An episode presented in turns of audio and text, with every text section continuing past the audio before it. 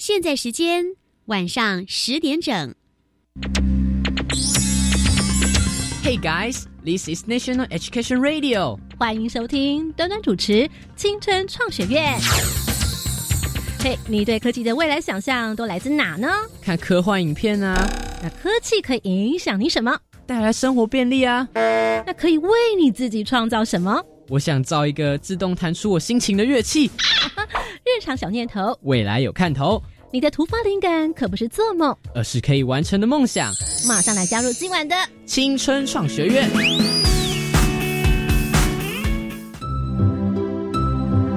Hello，欢迎再次来到青春创学院，我是端端。在一到六月份，每个礼拜一的晚上十点钟到十点半，让端端呢为你们一起来规划有关于科技的学习。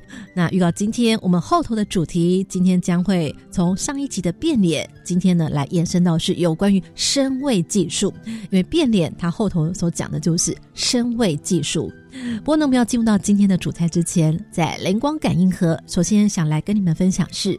哎，有没有人觉得说，我好像对资工方面非常有兴趣，可是不晓得适不适合？又或者是，哎，我现在读的是文科，那是不是我就跟资工、跟科技的学习就好像没有任何关联了？我有没有潜力呢？哦，你可能会感到有点害怕。来，今天的灵光感应盒，我们就要给大家一些不一样的想法跟启发。中来邀请到是中央大学资工系教授，那同时也是中研院人社中心地理资讯专题中心的执行长。那更重要的是，他写作了一本人气排行榜书，叫做《写给中学生看的 AI 课》。让我们来欢迎是蔡宗翰老师，蔡宗翰教授。Hello，蔡老师你好。嗯，暖暖你好，听众朋友大家好，我是蔡宗翰。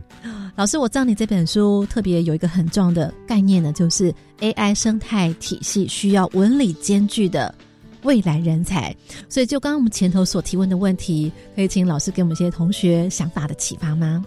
嗯，适合，如果是指的说适合走资工的话，基、基本上，呃，你是要从这个做资工的这些工作里面，得到快乐，嗯，不管是说要得到成就感，不管是你是做哪一块，嗯，就是你有可能是做整个专案规划，嗯，那或者说你是做这个写程式的部分，嗯，那或是你发展这个机器学习 AI 模型的部分，嗯，或者做这个前端的界面，或者做后端的这个 server 啊伺服器这些的，嗯，反正那或者说资讯安全，反正你一定要有一块让你觉得说做出来就是很爽。哦，对，你可以去接接触资讯，里面有很多很多的项目嘛。比方说，就就是 AI 嘛，那有些也有人在做这个 VR，嗯，虚拟实境，那也有人在做资讯安全，嗯，像我有的学生就是他就很喜欢做这个电脑攻防，他很喜欢就是哦，就是把敌人攻击，把这个网络上的那种那种 DDS 攻击把它拦截下来，他就觉得很爽。那我就觉得这样这样就是适合，因为你你你你你觉得这对这东西是有热情有热忱的，嗯，那或者说你想要做这个，嗯、AI 辅助运动，然后你就会想办法去一直改进你的装置啊，你的你的 AI 的准确度啊，嗯嗯你有这种热情，一直去推进它，嗯。那你这样就是有热情，就就是说你，所以你要基本上你要做这件事情上面得到快乐，嗯嗯。而不是说你你比如说你劝完一个模型，然后它比较准，你也没什么感觉，嗯。那那这样就显然就不太适合。嗯。那有的我有碰到同学是，他是他对把城市加速这件事情，他非常的有热忱，嗯。就是说，那那位同学我带起来是觉得有点特别，就是说，一般来讲，就是说，可能我这个 AI 的准确率，我要做到可能可能满意的，可能八十，我再开始改进它的速度。嗯一开始先能兜起来，先求有，再求好，先求有，再求快。嗯但是这位同学的准确率大概在三十左右，他就开始想要把它加速，哦所以我要一直劝导他说，因为我们是在做 AI，所以能不能麻烦你把这个准确率先想办法调调高，然后就找到问题在哪里，再去调你的城，再去加速你的城市。嗯。所以有碰有也有碰到这样的同学，哎，对，老师所讲的，我们可以发现，就是说这个问题呢，就导向了我曾经有过的好奇是，也许有些学生他真的城市很会写，对。可是他就不见得他知道要做什么，对对对，有这样的人，对不对？他技术很好，对，比方说，像我就曾经接触过一位同学来到我们节目当中，他就说很喜欢写程式，但是他嗯。是直接把他自己家房间 改造成电脑操控啊，都是自动的，全自动全自动的。嗯。然后甚至比方说他在外面，嗯嗯。如果他妈妈偷偷进他房间，他会知道那一种。嗯嗯嗯嗯，热情到这种程度，对于所谓的 AIoT 这件事情已经是不是就有点像老师所说的，对对对，它的开关啊、电灯啦、全部都自己这样自动化，嗯。都做的很过瘾，所以他就要去了解，甚至、嗯。呃木工跟房屋的结构改线啊什么，嗯。他得也要去跨域的研究这件事情。对对对，类似就是像这样。当你想在现实生活中，当你想要去做一件事情的时候，嗯。它不免就会切到这个领域跟领域之间的界面。嗯。那通常你就得跨域去搞懂那个东西。嗯，嗯好，非常谢谢蔡宗翰教授。在单元过后呢，我们就来进行到今天的第二个单元，来进入到今天的主题——声位技术。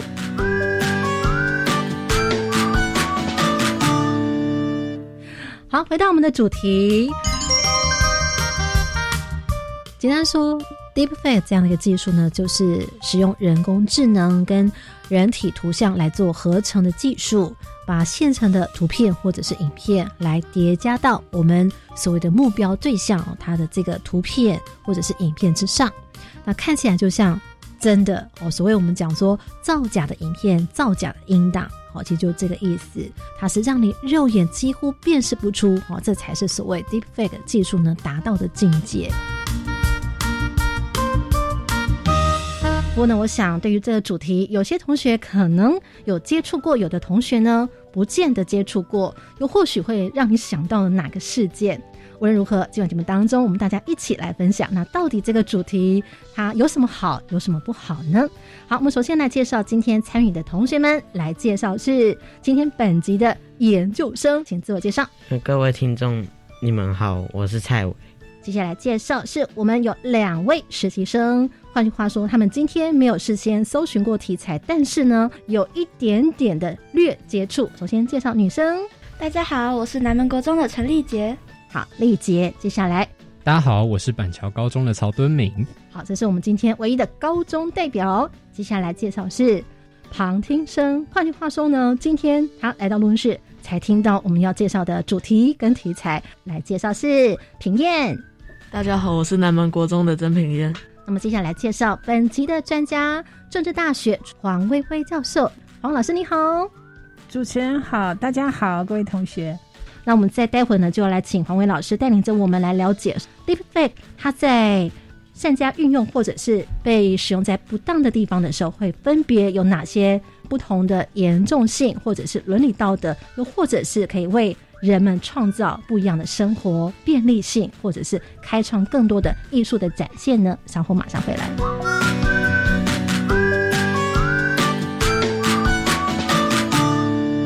基本概念：维他命。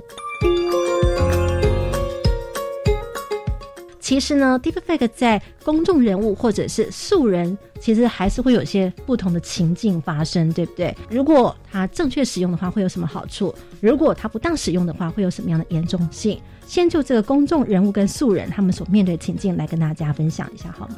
我觉得它正确使用的部分呢，呃，应该是说最主要、最便利的方式就是用在影视后置了，不同的角色之间的一些替换、这一块是。因为就传播来讲，我会觉得这个部分是很好。那当然，如果我们要就公众人物来讲，说实话，嗯，大家也知道，前一阵子那个北韩的那个领袖哈，嗯。不是说他好像有一种传说，说他好像身体不舒服，嗯。可是又常常会看到他出现在不定期的出现在一些公众场所，嗯。所以那时候大家也在想说，哎，这会不会是身身为的技术，嗯。让他仍然可以虽然可能身体假设是身体有微恙的话，它仍然呃不定期出现，可以安抚呃全国的人民。嗯，那我想这个部分就安抚人心，也许它会达到某一种的呃效果吧。哈，这也许算是正向的部分。嗯，那另外就是呃，因为我这边关心的很多都是那个 网络安全碰到的一些挑战哈。嗯那我们在之前就是有认识一个。呃，健身的直播主，嗯，那他就是绝对的这种呃肌肉男之类的哈，呃，那他就说，其实他呃本身也是一个健身教练，所以他又在网络上有定期直播，告诉大家怎么样去练身体，怎么样可以让哪些地方嗯。体态会不同这样。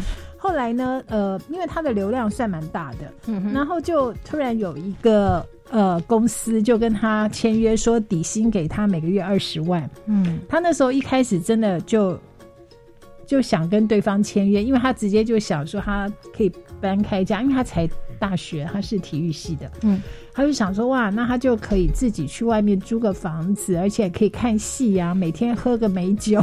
他就开始去做这样的想象，因为他觉得说底薪二十万，然后其他还会有更多的钱。嗯。但是呢，就是对方后来考虑到签约的时候，他就发现说，对方说你不用每天拍很多，你就是固定有哪一些的姿势给我们就可以了。那因为他就是一个体态非常健美的一个人哈，他那时候就开始想说，奇怪，为什么他的动作对方都有告诉他有哪一些规格，所以他就开始觉得有点怪。那他后来想想，就开始想说，会不会他的体态跟他的面貌，呃，是不是有可能在物质披在不同的呃一些呃动态或互动行为上，他就觉得还是不妥，所以后来他最后就还是放弃签约哈。那这个直播主有特别来讲说，他那时候其实碰到一个很大的考验，对他自己来讲。那当然还有一个部分就是学生会，现在从小学、国中、高中、大学都会要选学生会会长，甚至还有一些的学校要选他们学校的市长。嗯。好，那大家都会有一个呃经历到这个学生参与民主选举的一个历程，嗯，那也比如说都至少有个三位五位候选人，然后大家要发表对于校园他的一些理念、政见等等，嗯，那就发生一个状况，我们那时候也有用这样的案例把它拍成一个教育影片，哈，就是学生会竞选激烈，就所以后来这个。我们这个差不多是呃旗鼓相当，所以我就后来发现有这个声位技术，因此呢，我就呃做了一些呃穿凿附会的部分去盗用对方呃对手的这个叫做呃另外那个同学的样貌哈，他的肖像权，然后就让他出现在网络上是非常不堪的，但是很妙就是。因为当他自己去用这个声维的呃软体下载的时候呢，事实上他自己的那个也被骇客入侵，所以后来呢很妙，就是说网络上，嗯，一开始是他呃变脸都是用变脸另外对手的，结果后来网络上也充斥他自己被别人变脸的，嗯，所以就一阵混乱哈，他就发现他自己后悔，当然后来就是双方。都找老师、警察出来解决，所以我们会发现说，这是在误用上面，不只是公众人物被误用，即使是一些校园某一些的学生会的选举，那也有一些调皮捣蛋的一些呃不当的做法，这些都比较需要去深思。所以，老师，您刚刚就我们前面所提到，公众人物跟素人所面对的情境。因为您好像有特别提到公众人物，您会觉得他其实是反而比较有法可以行，可以比较好解决。素人要怎么样自救呢？你可不可以提供您的想法？是，好惨。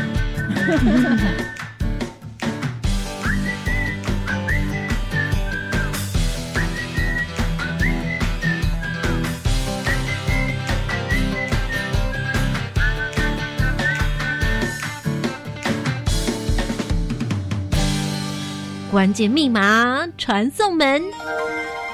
嗯，其实我们一般还是会提醒一些所有的男女老幼，包含成年人或者是学生，就是因为因为我们常看到，就是说现在校园在周末都会有许多的团体活动，然后呃，有些家长会喜欢去拍他的这个孩子运动时候参加那个团队的照片，然后就 PO 在呃社群平台上，嗯，那你就会发现说，被 PO 的这一群人的团体合照。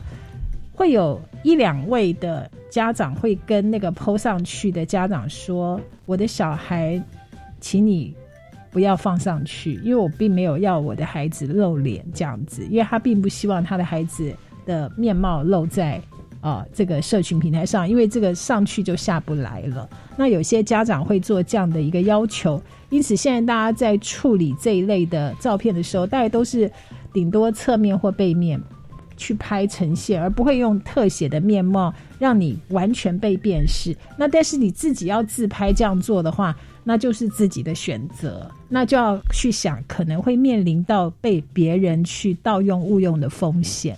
所以这个部分就是大家上传三思而后行吧。是好，那我们在接下来呢，今天我们将连线。目前呢，正在旁听的同学，他将来出一道同学问、同学答。那么在接着之后呢，我们就会请今天的研究生，也就是蔡伟呢，也来出一道题目，同学问、同学答。那我们来连线是线上的凤君同学。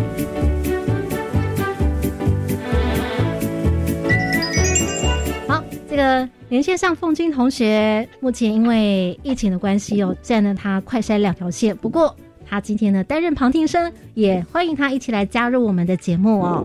凤金，你今天要来出的题目跟身位有关，想要来跟同学们交流的是什么呢？Hello，我想请问在现场的同学们，你们觉得哪一种人更容易遭到换脸呢？第一个是隔壁邻居，第二个是当红的艺人。隔壁邻居还是当红艺人？一或二，请作答。二。哎，哇，全部每个人都比二。凤姬同学，他们说是当红艺人，答对了吗？答对了。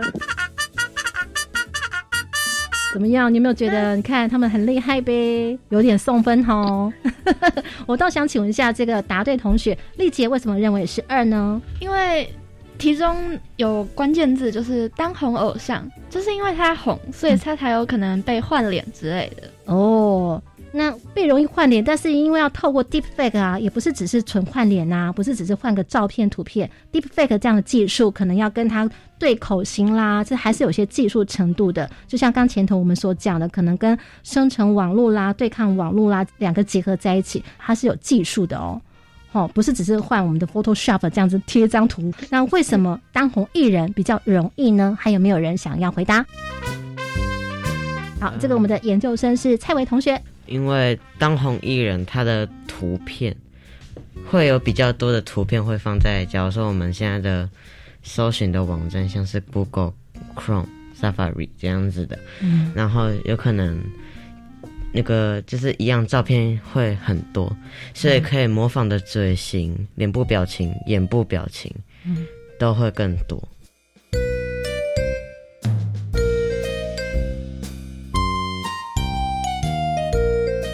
哎，刚刚是我们的蔡维同学，研究生今天代表回答。凤君同学，你有没有听见呢？有，有沮丧的有。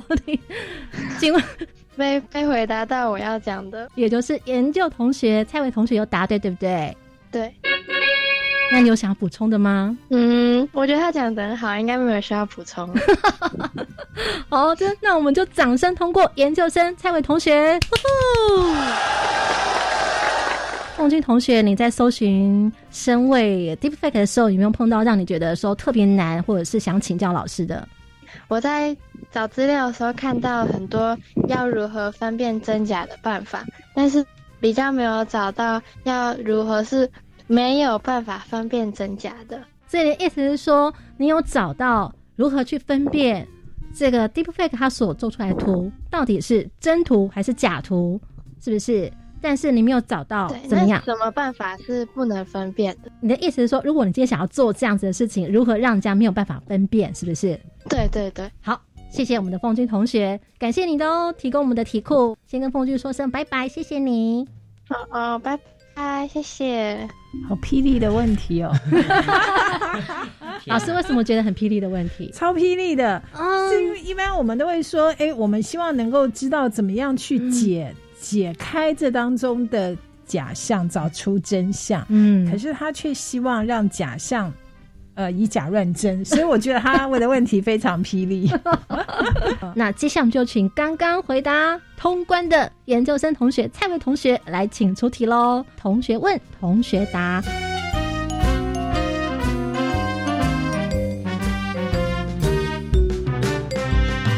那我们这回来听听看，刚刚的获胜者蔡伟同学，他有什么样的想要来出题的呢？来，有请蔡伟同学。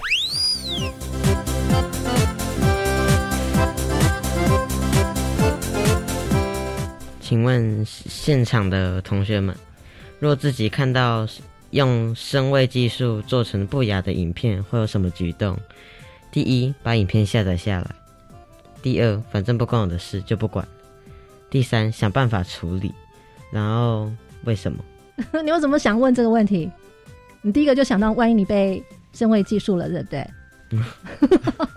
丽姐，你会选的是？我会选择是三呢。哦。想办法处理。好，敦敏同学，当然是三了。大家都回答是三，想办法处理。好，那既然想办法处理，大家一定都会正式的面对。接下来，我们有请蔡伟同学正式的来出这道题目。那如果犯罪者，也就是他去没有经过别人同意来做了这样一个身位技术，那他用了这样一个题目的话，那我们来听听看蔡伟同学想出的题目是什么嘞？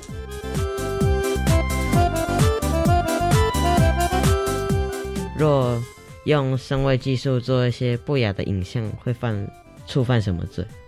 我这道题目有一点点深呢，这是因为你在网站上面有查到，你要不要给大家一个选项，可以选择一下？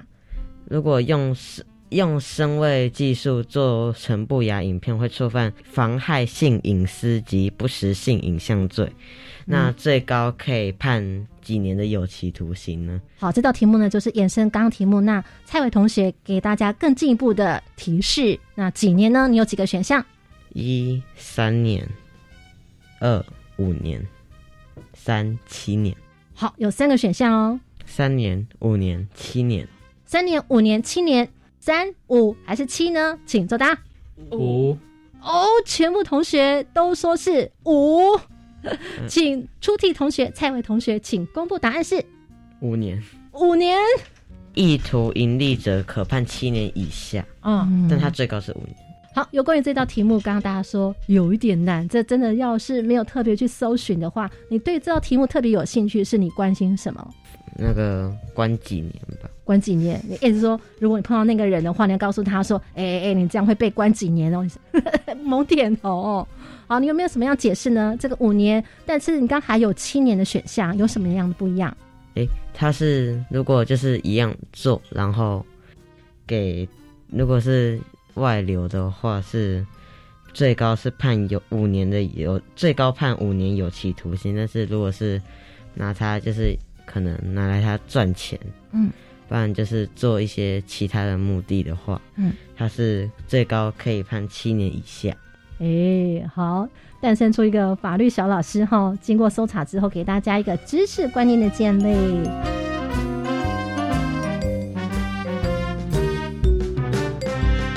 我们请今天的节目参与的小帮手，整集聆听到了有关于身为 Deepfake 最大的收获，或者是你觉得想要回馈的心得是什么呢？来，有请敦明同学。我觉得最大的差距差距应该是。呃，整个形成的过程还有它的历史脉络吧，就是其实刚刚老师前面有讲过，就是它从哪里来啊？就是从影视产业开始，嗯，然后一直走到现在，然后科技门槛下降，然后让大家会有一些其他不法用途，或是更广的用法，嗯，对，这是我没有想到，也没有查到的。了解，丽姐同学呢？我一开始查到的只有就是 AI 技术，然后就是。把把人的脸，然后变成别人的脸，然后就是触犯肖像权的这个部分。嗯，然后我是原本没有查到，它原本一开始是人工智能，然后它的历史演变到现在的可以让别人触犯你的肖像权的这个东西。嗯，所以你跟敦敏同学的感受心得也是一样，对不对？就整个发展的脉络情景是如何？那我们请问一下同学，所以他如果今天用在电影，我们现在回想起来，电影当中为什么有人要需要用 deepfake 技术？它有什么好处？什么时候呢？用在 deepfake 的时候，对电影的角色人物来说是有帮助的。对敏，呃，它其实好几个层面，就是如果它是一个科幻片，那它其实可以就是利用。这个 deepfake 的 AI 技术去做到没有办法成真的那个长相，嗯，那如果是实际方面，就是可能演员无法到场，或是拖了时间，那其基本上可以用 deepfake 呃 deepfake 的 AI 方法去辅助，嗯，呃，灵眼或是其他替代角色，让它更真实。没错，所以呢，事实上呢，在电影过去，呃，像《星际大战》是《星际大战》，就有把这个过去已经四十年前的演员，让他可以再次在电影当中呈现，或是电影当中的某一个主角人物，他因为车祸意外身亡，那他就可以再次让这个角色人物再次能够重现。比方说，找他的弟弟有一点点类似，但是经过 deepfake 让他可以重现在电影当中。那我请问呢，如果今天有一家企业公司，它是专门想要生产这个，应该说它是经纪公司。过去呢，它是传统的模特经纪公司，但它可以怎么样利用 Deepfake？对面挺瘦。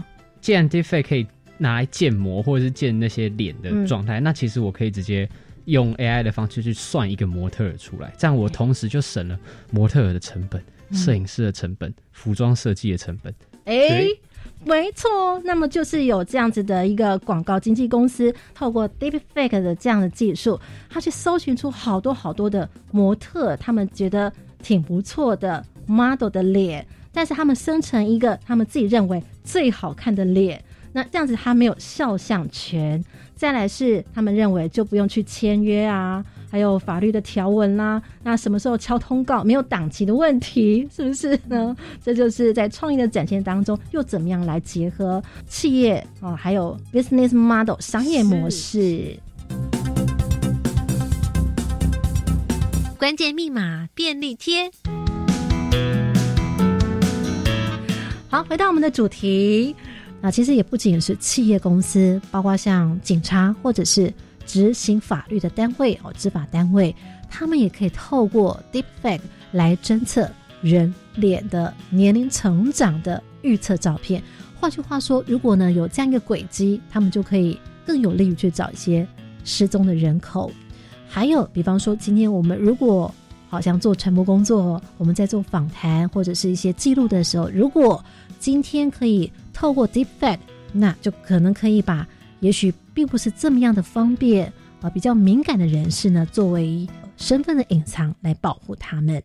所以呢，Deepfake 这样一个声伪技术呢，它如果善加运用的话，它真的是可以创造很多生活的创意，或者是企业的经营的模式。那更甚至可以在社会服务上面来为更多人做隐私权或者是某方面的保障，或者是社会服务。好，以上呢，提供给同学们参考。好，我们这回呢，就请黄老师给我们今天结语，听听看，就是如果身为传播人员，传播的素养应该有什么？公民应该要有对于声位技术有些什么样的知识尝试？帮我们做一个最后结尾。嗯，我想最主要就是有图未必有真相。那就算有影音，也未必有真相。我们还是要多分辨，因为的确现在身为的技术可以用在许多面，不论是公众的，或是娱乐的，或者是我们自己私人的。嗯嗯，所以有图未必有真相。再来就是呃，每个人要看重自己的肖像跟隐私权。嗯，好，你东西上传之后，你就不要想它会是上传之后就不要后悔。会后悔就不要上传。是，那再来就是我们自己呃，尽量去善用科技，许多呃正向的力量。然后，但是我们自己要学习保护自己，然后不要侵害到他人的肖像权跟他人的隐私。然后收到一些相关奇奇怪怪的内容的时候，到此为止。然后呃，再交给可以处理的单位，而不是继续的扩散。了解。好，我们从 Deepfake 的发展的脉络，我们也看到了，不管在创意的展现，或肖像权，或者是产生假讯息这样的一个现象，都有点认识跟了解。非常感谢今天一起来参与的节目小帮手，非常谢谢是我们的黄薇薇教授，我拿说声晚安，拜拜，拜拜。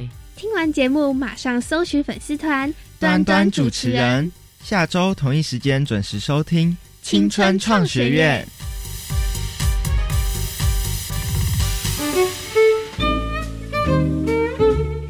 朋友，你喜欢每一天为自己加一点轻松品味吗？想了解最新健康的生活实用资讯吗？我是主持人端端，每周一到周五下午三点十分到四点，跟着音乐发烧摆动，让端端为你特调美好的生活提案，一起。